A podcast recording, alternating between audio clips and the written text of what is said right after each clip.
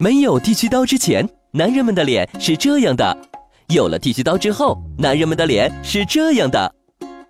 剃须刀对于男人的重要性，丝毫不亚于岛国动作片对于中国青少年教育的启迪。如何学好剃须刀，做一个安静的美男子，就成为雄性动物日常生活中的重要课题。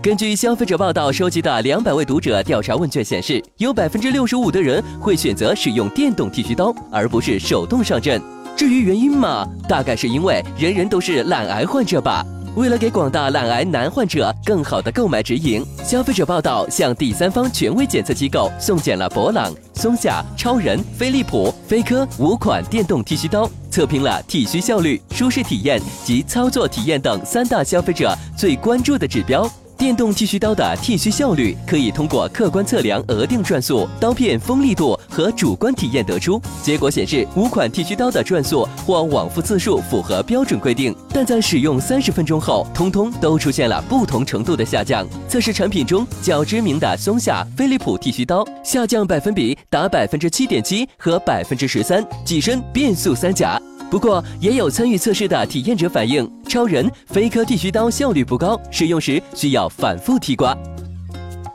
除此之外，我们还测试了剃须刀的刀网表现，发现松下剃须刀成功领跑多项刀网温升测试，凭借最高五十三摄氏度的记录，成为测试剃须刀中的烫脸山芋。值得放心的是，五个品牌的剃须刀在血的测试上表现一致的优秀，各位男士可以大胆的和他们亲密接触了。